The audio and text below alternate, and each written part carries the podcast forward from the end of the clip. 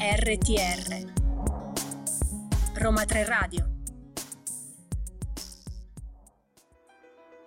We're able to transmit knowledge across Is mind. the mind the same as the brain? Does having a mind require Does neurons? the language we speak shape the way we think? Strong statement that language crafts reality. Consciousness is a necessary component of having a mind. For all we know, maybe computers do have Maybe minds. language doesn't craft reality. Could it be possible our mind actually extends beyond the boundary we consider to encapsulate ourselves? Bentornati qui ai Vuoti Cosmici. Buongiorno. Buongiorno, a un- tutti. Undicesima puntata, come potete sentire io sono Simone e Io qui sono Claudia. accanto a me c'è, esatto, Claudia. E come potete notare non c'è Lisa che fin qui è stata Ma che salutiamo. presente, che salutiamo. E- ma ci siamo noi, quindi insomma speriamo di riuscire Oggi ce la caveremo noi. a cavarcela, esatto.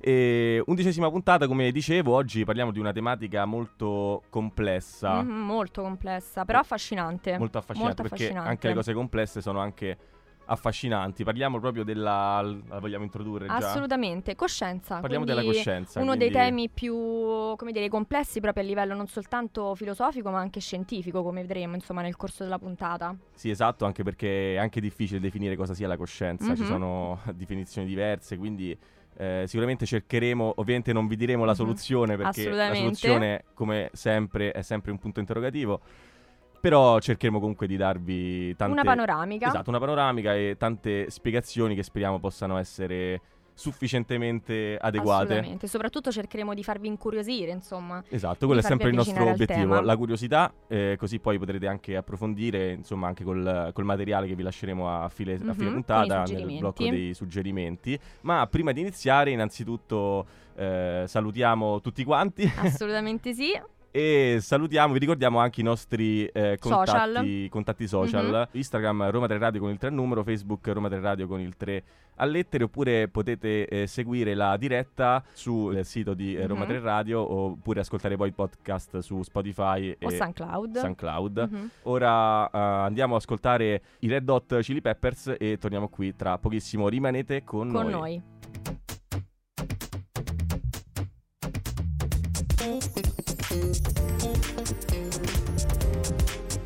RTR Roma 3 Radio. Per chi ha seguito eh, Instagram eh, sicuramente avrà visto il sondaggio che abbiamo fatto, sia secondo te i messaggi subliminali influiscono sulle nostre scelte? Se non l'avete ancora fatto andate perché adesso vi staremo dando Votate. delle piccole spiegazioni riguardo questo. Infatti parliamo proprio di coscienza e parliamo di Mhm. messaggi subliminali. Perché? Perché i messaggi subliminali sono quei messaggi che eh, non sono coscienti, cioè sono proprio al limite, no? Quindi ci Esatto. fanno capire qualcosa in più sulla, sulla coscienza. Ecco, a tal proposito, avete mai notato quel bel sorrisetto sotto la parola Amazon? Diciamo quella faccia nel, nel marchio di Amazon che parte dalla A e finisce la Z, che vuole dirci che vende di tutto dalla A alla Z, no? Si tratta di un messaggio nascosto e più precisamente di un messaggio subliminale applicato in questo caso al marketing. In molti paesi del mondo i messaggi subliminali eh, sono illegali. In Italia, quando la sua applicazione assume un'accezione negativa, viene definita nel gergo giuridico pubblicità occulta. Sì, Simo, infatti a questo proposito lo scorso 9 marzo è stata pubblicata un'ansa molto interessante sul potenziale impiego dell'intelligenza artificiale per la creazione di messaggi o anche di immagini subliminali impossibili effettivamente da rilevare. Questa ipotesi però è stata proposta da un gruppo di ricercatori dell'Università di Oxford e della Carnegie Mellon e la sua applicazione potrebbe rivelarsi utile, per esempio per sostenere l'azione dei dissidenti in paesi con regimi autoritari. Sappiamo che anche i social network sono sotto stretto controllo di questi regimi. Sì, esatto. E per specificare, no? quando parliamo di un messaggio subliminale, a cosa ci riferiamo? A qualcosa che esiste e funziona sotto ecco, la soglia della, della Esatto. coscienza, a un tipo di comunicazione che utilizza elementi visivi o uditivi che veicolano un messaggio o raccontano una storia che la mente cosciente non, non percepisce. E, come dicevo prima, insomma, eh, lo studio dei messaggi subliminali è importante per lo studio sulla coscienza perché appunto sono messaggi che sono, sono lì Sotto al la limite, soglia. sotto la soglia quindi possono dirci qualcosa in più e a tal proposito Esatto, infatti a tal proposito vogliamo riportarvi i risultati che sono emersi da alcuni esperimenti che sono stati condotti attraverso la tecnica del priming subliminale da Duen. Infatti nell'esperimento era stata creata una parola un'immagine subliminale che era seguita immediatamente da un altro elemento visibile. Facciamo un esempio. Per prima cosa veniva mostrata la parola casa e questa compariva in tempi così brevi che i partecipanti neanche la vedevano. Poi compariva successivamente la parola radio. Questa invece era abbastanza presente a lungo per essere visibile consciamente. Questa affascinante scoperta, replicata poi in dozzine di esperimenti, è stata che eh, presentare precedentemente una parola, anche se questa non è visibile, accelera la sua elaborazione quando la stessa parola riappare ed è visibile. Ecco, questo è sicuramente un dato molto interessante. Quindi, tornando al nostro esempio, quando la parola subliminale casa veniva presentata prima della parola cosciente casa, quest'ultima veniva processata in maniera più rapida rispetto a quando era preceduta da una parola subliminale differente, come la parola radio. Questa scoperta ci dice quindi che anche se un messaggio subliminale non appare alla coscienza, ha comunque un'influenza, ecco, tanto da rendere più veloce l'elaborazione di quell'immagine o concetto. Quindi diciamo non è che ci dice ehm, qualcosa, eh, Certo. non è che ci influenza così tanto nella scelta, però ecco accelera eh, la, la percezione Sì, la percezione di quell'informazione, Esatto. ecco. Ecco. Perciò non possiamo affermare diciamo, che i messaggi subliminali influenzino le nostre scelte come spesso si può pensare. Sì, però questi dati ci dicono che il cervello ecco, inizia a elaborare quell'informazione Esatto. ancora prima. Noi vi lasciamo alla musica, vi lasciamo a Ariana Grande e Social House con Boyfriend.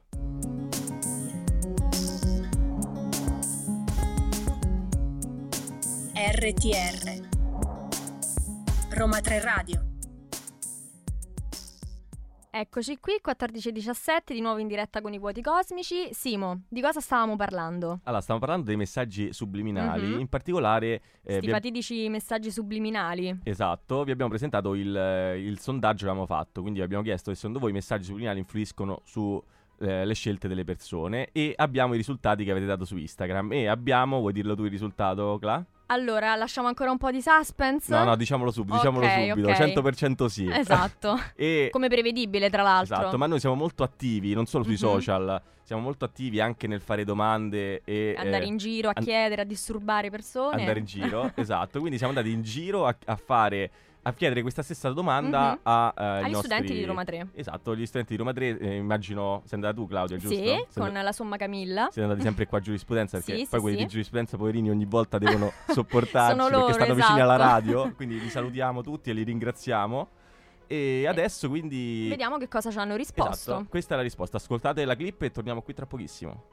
Secondo te i messaggi subliminali influiscono sulle nostre scelte? Sì, io penso che ci sia un'influenza da, da parte dei messaggi subliminali nel momento in cui andiamo a scegliere, ad esempio mi viene a pensare ad un determinato prodotto da acquistare in seguito al, appunto, al fatto di aver visto delle pubblicità o eh, delle immagini anche sui social banalmente e penso che sia un'influenza inconscia e probabilmente ci rendiamo conto solo in un secondo momento del fatto che siamo stati influenzati da quel tipo di immagine, di video e poi ha influito però sulla nostra scelta. Sicuramente i messaggi subliminali sono una parte importantissima del discorso, ci stanno varie discipline che eh, appunto raccontano come l'interazione e soprattutto la, pos- la postura del corpo in primis eh, e in secondo luogo anche la il modo in cui viene sottoposta una determinata domanda-risposta come, PN come la PNL intuiscono e soprattutto portano a determinate scelte l'interlocutore. Credo appunto che queste siano cose che si possono vedere benissimo in momenti focali della vita universitaria come possono essere le campagne universitarie per la rappresentanza eccetera.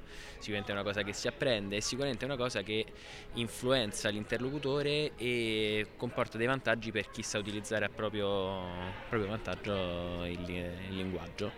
Penso magari ai banali messaggi pubblicitari. Diciamo che secondo me sì, secondo me dipende anche molto da- dal destinatario del messaggio, quindi dipende anche molto dal livello di istruzione, per esempio, quindi credo che in generale il soggetto, cioè chi riceve un messaggio, che sia pubblicitario o meno, ehm, sia in qualche modo consapevole, cioè nel senso sia in qualche modo capace di capire che magari quello è un messaggio, che gli sta arrivando un messaggio subliminale, però ovviamente dipende, nel senso ci sono delle persone magari che hanno un livello di istruzione più alto, che magari riescono a cogliere di più e quindi ad avere maggiore consapevolezza, mentre altre persone meno. In generale penso di sì, anche pensando ai non so, i moderni social che comunque ci inglobano in delle, in delle bolle un po' dove arrivano sempre, veniamo bombardati dagli stessi messaggi, quindi forse sì. Secondo me dipende molto se hai un'esperienza pregressa con questo prodotto o qualsiasi altra cosa, perché ad esempio se io non conoscessi un prodotto o qualsiasi cosa viene esposta ad esempio in un film, la prima cosa che mi viene in mente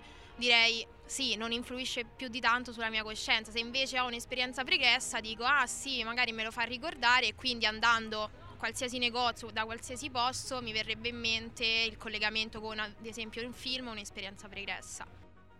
Eccoci qui, Simo. Abbiamo quindi sentito che cosa ne pensano gli studenti di Roma 3 in merito ai messaggi subliminali e come abbiamo sentito, insomma, le risposte sono più o meno vertono tutte sulla, sulla stessa idea, ovvero che sì, ci influenzano effettivamente. Sì, mi sembrano molto coerenti anche Mhm. con i risultati del, del Del sondaggio, che abbiamo sondaggio. fatto eh, su Instagram. Ebbene, noi prima vi abbiamo eh, presentato quel- quell'esperimento che quindi eh, vi fa capire insomma che sicuramente i messaggi subliminali accer- accelerano l'elaborazione del, del processo. Eh, Esattamente. però eh, diciamo, ecco, quindi in questo senso influenzano, però magari non nel senso eh, generico del come le- lo intendiamo, insomma, sì, soprattutto noi. noi. facciamo molto riferimento a quella magari che è anche la sfera del marketing, no? la sfera commerciale, quindi sentiamo un messaggio subliminale, ci viene da pensare al fatto che ci vogliono vendere un prodotto e quindi vengono attuate tutte le strategie possibili per cercare di indurci a comprare quella determinata cosa, però insomma sì, in realtà il messaggio subliminale comprende anche una parte più, appunto come dicevi tu, profonda da questo punto di vista. Sì, esattamente. E niente, speriamo insomma che eh, al momento vi abbiamo dato una pi- un piccolo eh, chiarimento. Nel frattempo direi niente panico, andiamo a ascoltare Don't Panic dei Coldplay e torniamo qui tra, Tra poco. pochissimo. Quindi rimanete con noi perché parliamo sempre di coscienza.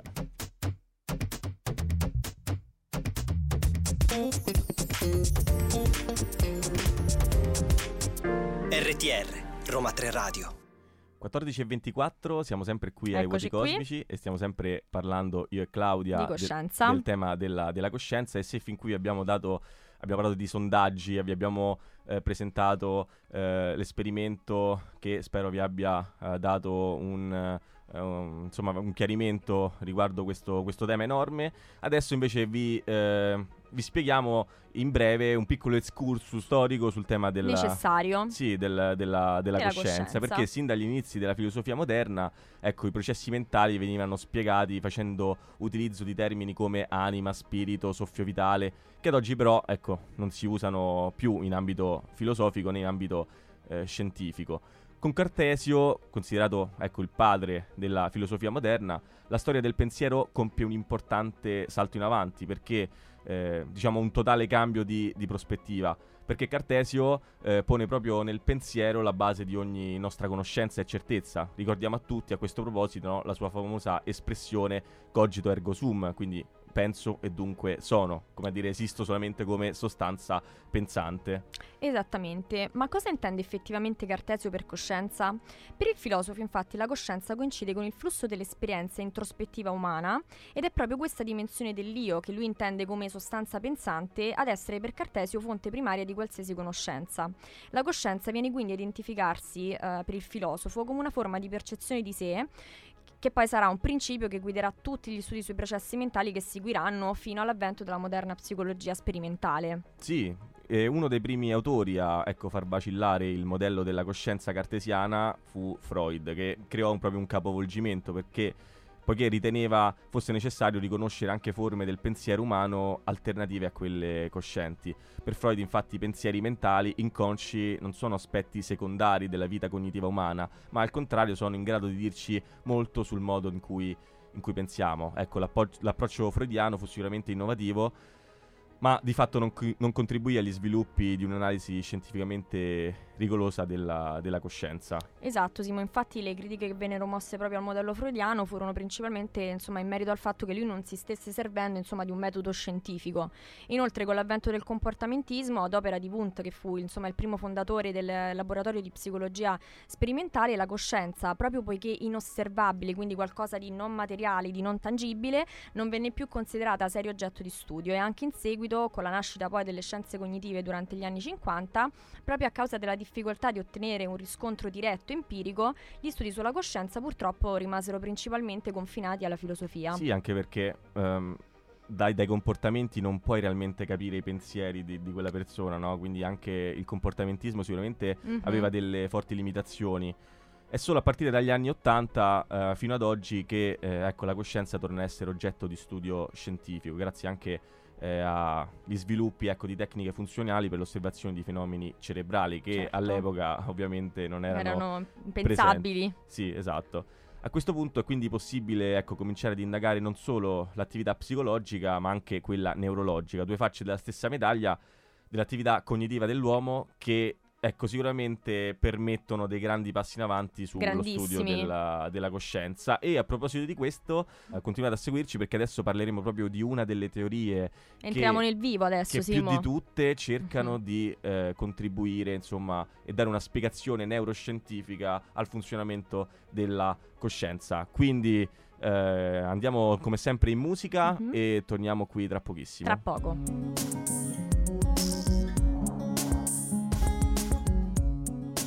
RTR Roma 3 Radio Eccoci qui, 14.31 in diretta con i Vuoti Cosmici. Oggi stiamo parlando di coscienza. In particolare, tra le innumerevoli teorie della coscienza, vogliamo parlarvi di una nello specifico, ovvero la teoria dello spazio di lavoro globale. Secondo questa teoria, infatti, la coscienza è soltanto condivisione dell'informazione a livello cerebrale. Quando cioè noi diciamo che siamo consapevoli di un brandello di informazione, che cosa intendiamo dire? Intendiamo dire che quella particolare informazione è stata scelta tra milioni di altre e la coscienza l'ha resa disponibile a tutti gli altri sistemi decisionali del cervello. Per capirci meglio, usiamo quindi una metafora. Immaginate che l'accesso cosciente sia come uno stretto collo di bottiglia che può fare entrare soltanto un elemento per volta. Quando infatti noi concentriamo la nostra attenzione su un elemento, diventiamo ciechi agli altri. Se preferite potete anche immaginare la coscienza come una sorta di sala d'attesa per VIP eh, nella quale sono ammessi pochissimi passeggeri che nel nostro caso corrispondono a un piccolissimo frammento di informazione. Mi viene in mente no, quando uno ha le cose davanti agli occhi ma non se ne accorge perché la sua attenzione è talmente focalizzata Su lì altro che poi Sì, non, certo. eh, non te ne accorgi e questa è appunto una spiegazione.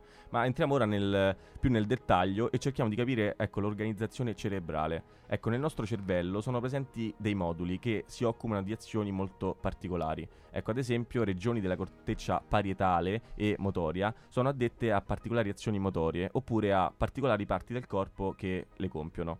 Ecco, settori più astratti, quindi codificano informazioni più astratte come numeri, animali, parole.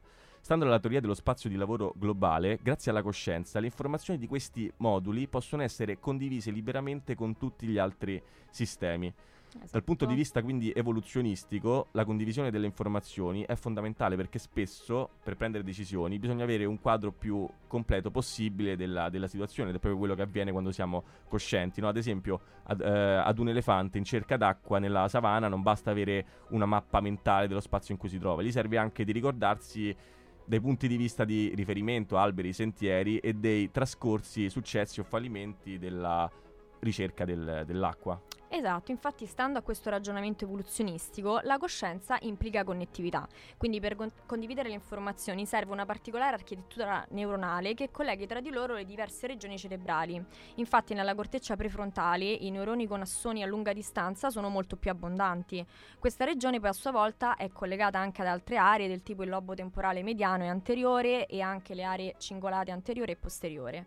Insieme queste aree sono degli hubs, quindi dei centri di interconnessione e di smistamento e sono tutte massicciamente collegate tra di loro. Esatto, è un tema molto difficile, però ecco, in generale eh, funziona all'incirca così. In ogni singolo momento viene selezionato un singolo oggetto del pensiero. Di quel pensiero i moduli elaborano ciascuno un aspetto diverso. E, ad esempio, di fronte a un quadro, un gruppo di neuroni codifica i colori, un altro il movimento, un altro le forme, eccetera. Però grazie alla coscienza, grazie cioè ai lunghi assoni dei neuroni del- degli apps, tutti questi moduli possono scambiarsi le informazioni tra di loro in modo da raggiungere un'interpretazione coerente della situazione. Ad esempio nel quadro c'è una donna seduta vis- vestita di rosso, ecco. La percezione cosciente non è altro che appunto l'inter- l'interpretazione finale stessa. Beh, direi interessantissimo. Interessantissimo, soprattutto questa teoria permette di superare anche un problema, perché uno pensa alla coscienza, no? Quindi come se ci fosse qualcosa, no? Qualcuno Mhm, dentro di esatto. noi. Questo è uno dei problemi, ecco, il problema dell'omuncolo viene definito così in eh, filosofia, no? Come se ci fosse, cioè chi è allora cosciente? Come se ci fosse un omino dentro di Esatto, noi dentro la che seleziona testa. le cose. Invece questa teoria ci fa capire che non c'è un omino dentro di noi, ma la coscienza è la connettività neurale. Sì, cioè- sta nella connessione, certo, Esatto, quindi non, non è, non è verticale, ma Mhm. è orizzontale. orizzontale. E quindi ecco, questa, questa teoria permette di dare spiegazione a, a molte dei, dei problemi Delle problematiche. alla, alla coscienza e insomma vi invitiamo ad approfondirla perché è davvero affascinante Interessantissima e molto affascinante. e interessante. Detto ciò, eh, voi annunciarete la canzone? Sì, ci ascoltiamo Ciao Ciao della rappresentante di lista. Ciao ciao, ma rimanete con noi.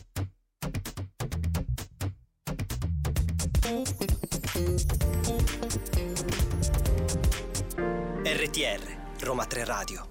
14.39, eccoci qui di nuovo in diretta con i vuoti cosmici Sì, esatto. E siamo sempre qua a parlare di coscienza. di coscienza. E ehm, è arrivato il momento di, Di fare una un cosa un po'. Esatto, una cosa un po' particolare perché abbiamo fatto per voi un. abbiamo estratto una clip.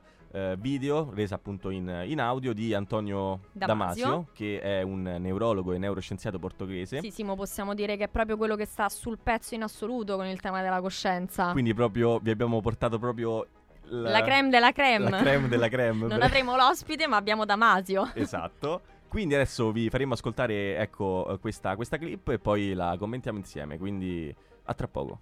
What about the self? The self is really the elusive problem. And um, uh, for a long time, people did not even want to touch it. And because they say, how can you have this sort of reference point, this stability that is required to maintain the continuity of selves day after day? Uh, and I thought about a solution to this problem is the following. We generate brain maps of the body's interior and use them as the reference for all other maps. So let me tell you just a little bit about how I came to this. I came to this because if you're going to have a reference that we know as self, the me, the I in, in our own uh, processing, we need to have something that is stable, something that does not deviate much from day to day. Well, it so happens that we have a singular body. We have one body, not two, not three, and so that is a beginning. There is just one reference point, which is the body. But then, of course, the body has many parts, and things grow at different rates and they have different sizes in different people. However, not so with the interior. The things that have to do with what is known as our internal milieu, for example, the whole management of the chemistries within our body, are in fact extremely maintained day after day for one very good reason. If you deviate too much in the parameters that are close to the midline of that life permitting survival range, you go into disease or death. So we have an inbuilt system within our own lives that ensures some kind of continuity. I, I like to call it an almost infinite sameness from day to day. Because if you don't have that sameness physiologically, you're going to be sick or you're going to die. So that's one more element for this continuity. Ok, sì, ma abbiamo sentito quindi le parole di Damasio. Quindi cosa possiamo dire del sé? Il sé è il vero problema, appunto come ci stava dicendo, tra virgolette, è inafferrabile. Infatti per molto tempo la gente si rifiutava proprio di affrontarlo perché diceva come puoi avere il punto di riferimento, la stabilità che è necessaria a mantenere la continuità del sé un giorno dopo l'altro? Quindi Damasio ha pensato a questo problema e la soluzione che ha proposto è la seguente. Ovvero, noi generiamo delle mappe del cervello dell'interno del corpo e le usiamo come referenti per tutte le altre mappe. Quindi Damasio è arrivato a questa conclusione perché, secondo lui, dobbiamo avere un referente che noi identifichiamo appunto come il sé, il me, l'io, insomma, come dir si voglia, nei nostri processi mentali. Dobbiamo quindi avere qualcosa che sia stabile, un punto di riferimento che non muti da un giorno all'altro. Quindi noi abbiamo un solo corpo, non è che abbiamo chissà quanti corpi. E, e quindi deve esistere in quanto tale un punto di riferimento, Sì. ovvero il corpo. È preso del corpo, poi ovviamente il corpo ha molte componenti, le cui parti crescono a ritmi diversi e ci sono misure diverse per ogni ecco, persona. Ma questo non vale ecco, per l'interno perché eh, quello che è legato al nostro internal eh, milieu, per esempio l'intera gestione della chimica interna del nostro corpo, è in realtà assolutamente stabile giorno dopo giorno per una ragione molto eh, specifica perché se si devia troppo nei parametri vicini alla linea moderna di quei valori ecco, che permettono di sopravvivere, o ci si ammala o si muore. Quindi ecco, noi dobbiamo mantenere, no? abbiamo un sistema interno nella nostra vita stessa che ci assicura un certo tipo di continuità. E eh, Damasio la chiama identità eh, infinita del giorno per giorno. se non abbiamo questa identità fisiologica ci ammaliamo o moriamo. Ecco quindi un altro elemento ecco, per, per, questa continuità. E no, noi vi proponiamo questa, questa clip proprio perché eh, Damasio si focalizza su un aspetto, un altro aspetto ecco, che noi fin qui non abbiamo preso in considerazione, ossia uh-huh. quella della, della continuità ecco, della coscienza, esatto. perché il nostro essere coscienti eh, ha anche insomma, una, una, continuità che è proprio quella che, eh, di cui ha parlato lui e che, che vi, vi, abbiamo eh, spiegato noi, ma non è finita perché... No, perché c'è un altro aspetto che Damasio propone e che ci ascoltiamo dopo la musica. Esattamente, quindi a tra pochissimo.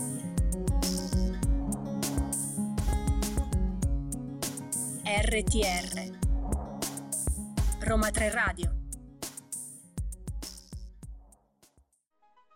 The final thing is that there is a very tight coupling between the regulation of our body within the brain and the body itself, unlike any other coupling. So, for example, I'm making images of you, but there's no physiological bond between the images I have of you as an audience and my brain. However, there is a close permanently, permanently maintained bond between the body regulating parts of my brain and my own body. So here's how it looks.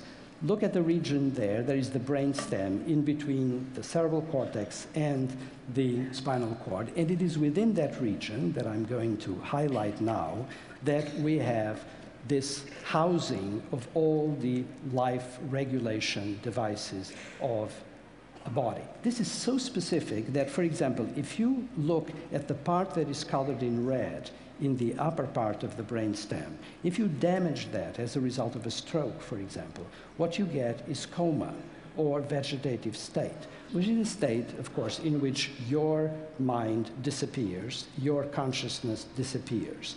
Uh, what, what happens then actually is that you lose the grounding of the self, you have no longer access to any feeling of your own existence, and in fact, there can be images going on being formed in the cerebral cortex, except you don't know they're there. You, ha- you have, in effect, lost consciousness when you have damage to that red section of the brain stem. But if you consider the green part of the brain stem, nothing like that happens. It is that specific. So in that green component of the brain stem, if you damage it, and often it happens, what you get is complete paralysis, but your conscious mind is maintained. You feel, you know, you have a fully conscious mind that you can report very indirectly. This is a horrific condition, you don't want to see it, uh, and people are in fact imprisoned within their own bodies, but they do have a mind. Eccoci qui, abbiamo quindi sentito anche la seconda parte del discorso di Damasio sulla coscienza e Simo, l'ultima cosa di cui ci parla è l'esistenza di una fortissima associazione tra la regolazione del corpo all'interno del cervello e il corpo stesso. Infatti questa, secondo il neuroscienziato, differisce da ogni altra associazione. Per esempio, io mi faccio un'immagine di te, Simo, no? Ma non c'è un legame fisiologico tra le immagini che io ho di te e il mio cervello. Tuttavia però c'è un legame forte e permanente tra le zone del mio corpo e il corpo stesso. Quindi in mezzo alla corteccia cerebrale e il midollo spinale c'è il tronco encefalico ed è proprio all'interno di questa zona che abbiamo la sede di tutti i meccanismi che regolano le funzioni vitali del corpo, quindi proprio le funzioni basiche.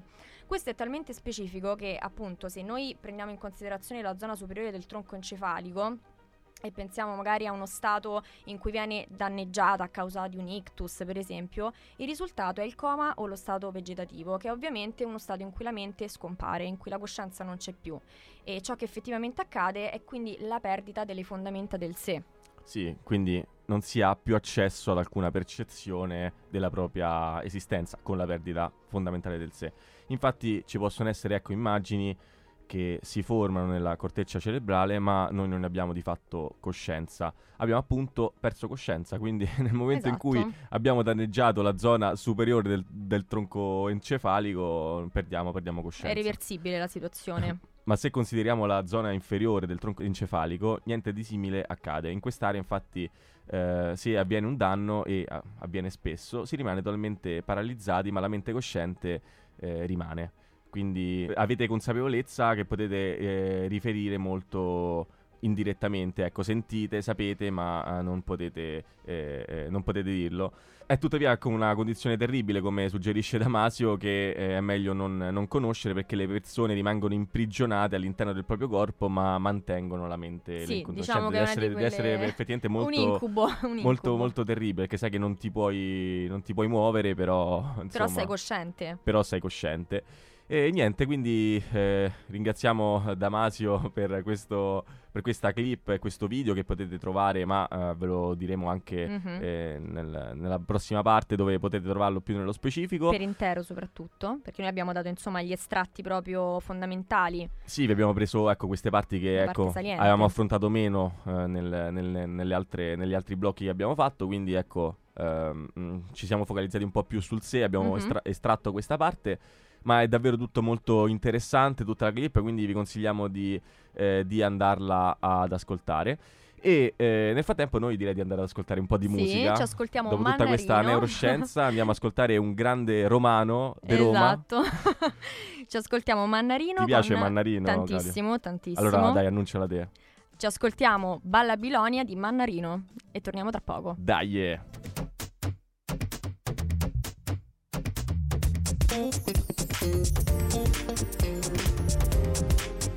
RTR Roma 3 Radio 14.55, siamo ancora qui ai voti cosmici, io e Claudia, come stai Claudia? Tutto bene, devo dire questa puntata è stata stra interessante, lo sai Simo? Anche per me. Veramente bella. Anche perché, perché è veramente interessante questo, questo tema, mm-hmm. ma siamo arrivati come sempre al momento ecco, della rubrica suggerimenti dei voti cosmici, quindi è il momento preferito di chi ha preferito questa esatto. puntata perché insomma potrà continuare a, a seguirla con questi suggerimenti che vi diamo noi. Queste perle. Sì, ricordiamo per chi magari si è connesso in questo momento, nella puntata di oggi vi abbiamo parlato della coscienza, un tema mm-hmm. che è stato ed è tuttora molto dibattuto tra sì. filosofi e scienziati e che perciò possiede una vasta bibliografia. Prima di passare ai testi veri e propri vorremmo consigliarvi il TEL Talk di Antonio Damasio, eh, che è quello di cui vi abbiamo fatto sentire prima eh, gli estratti e per chi si è collegato adesso insomma può riascoltarli o vedere insomma direttamente il video. Il TED in questione che potete trovare anche su YouTube si intitola Comprendere la coscienza. Ecco, nella conferenza Damasio sottolinea quanto la mente cosciente, per essere considerata tale, debba possedere un sé al proprio interno e spiega molto chiaramente come sono costruiti sia la mente che il sé. Ecco, quest'ultimo concetto è ritenuto fondamentale poiché in- introduce il punto di vista soggettivo della, della mente. Esatto, terminata questa parentesi per tutti quelli un po' resti alla lettura ma comunque interessati all'argomento che come abbiamo detto è difficile ma molto affascinante, è giunto il momento di tornare a consigliarvi dei libri perché così vi ricordiamo che quello che diciamo ovviamente è sempre basato su studi scientifici, quindi c'è fior fiore di letteratura scientifica e non è assolutamente insomma campato per aria. Allora, il primo libro che sentiamo di suggerirvi si intitola Filosofia della mente, corpo, coscienza, pensiero di Massimo Marraffa.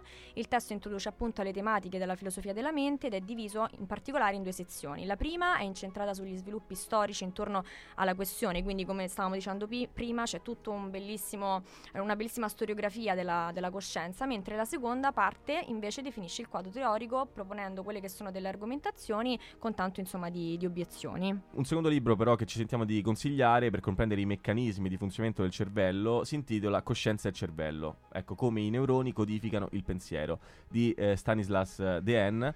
Ehm, quindi nel testo, oltre a fornire, a fornire, una rigorosa definizione della coscienza e a definire la sua versione di spazio di lavoro eh, globale, che è la teoria di cui abbiamo parlato oggi, Dan sottolinea quanto il metodo scientifico debba essere applicato al mondo del cervello, della coscienza, dell'inconscio e della, della psiche. E questo libro, tra l'altro, è pieno di tantissimi esperimenti ed esempi mm-hmm, che, interessanti. Che, che insomma oltre ad essere interessanti, vale la pena conoscere. Vale la pena di conoscere e spiegano, cercano di spiegare insomma il funzionamento della, della, della coscienza. Eh, non so se Claudio tu hai visto il, il video del, del, gorilla che, che, sì. che, passa in mezzo a... e beh, è uno dei più famosi, uno credo. dei più famosi. Insomma, vi consigliamo di andarlo a vedere, ma dobbiamo andare in musica e ci sentiamo qui tra pochissimo. Buon ascolto, Bruce, Bruce Springsteen. Il sommo Bruce.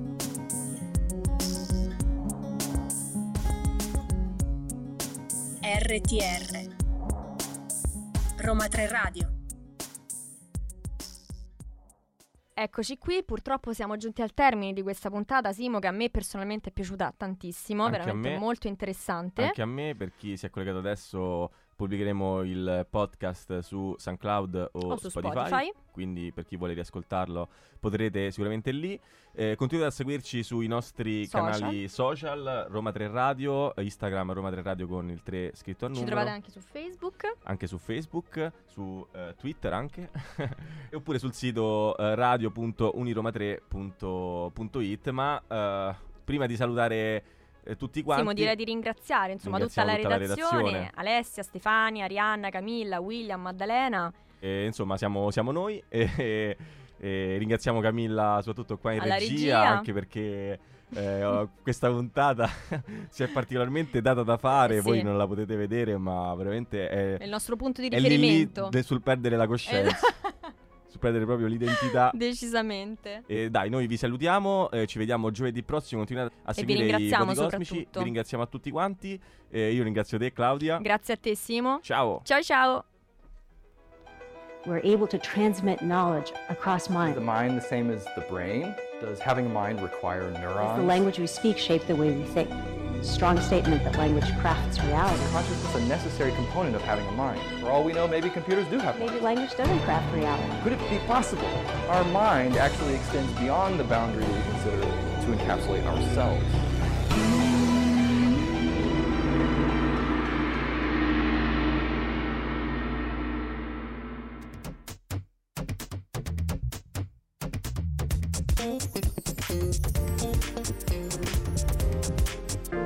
RTR, Roma 3 Radio.